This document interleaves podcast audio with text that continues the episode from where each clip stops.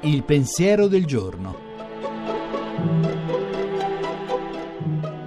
In studio Alberto Melloni, storico del cristianesimo, direttore della Fondazione per le Scienze Religiose di Bologna. Papa Francesco ha deciso di lasciar raccogliere alcune sue interviste, quelle che potremmo chiamare le interviste gesuite, quelle che ha fatto con la civiltà cattolica il suo direttore Antonio Spadaro, quelle che ha rilasciato dialogando con la compagnia in varie parti del mondo. Nel presentarle al pubblico con una sua prefazione, il Papa ha spiegato che non gli è stato spontaneo accedere al genere dell'intervista.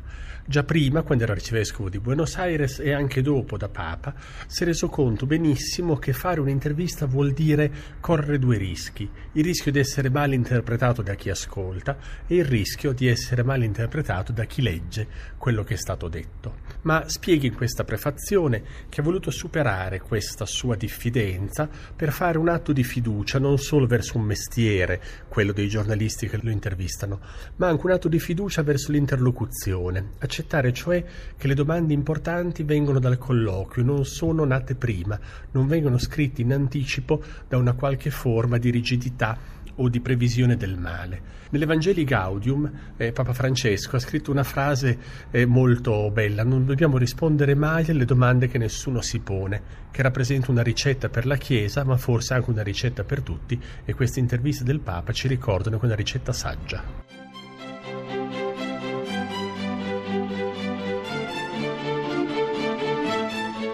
La trasmissione si può riascoltare e scaricare in podcast dal sito pensierodelgiorno.rai.it.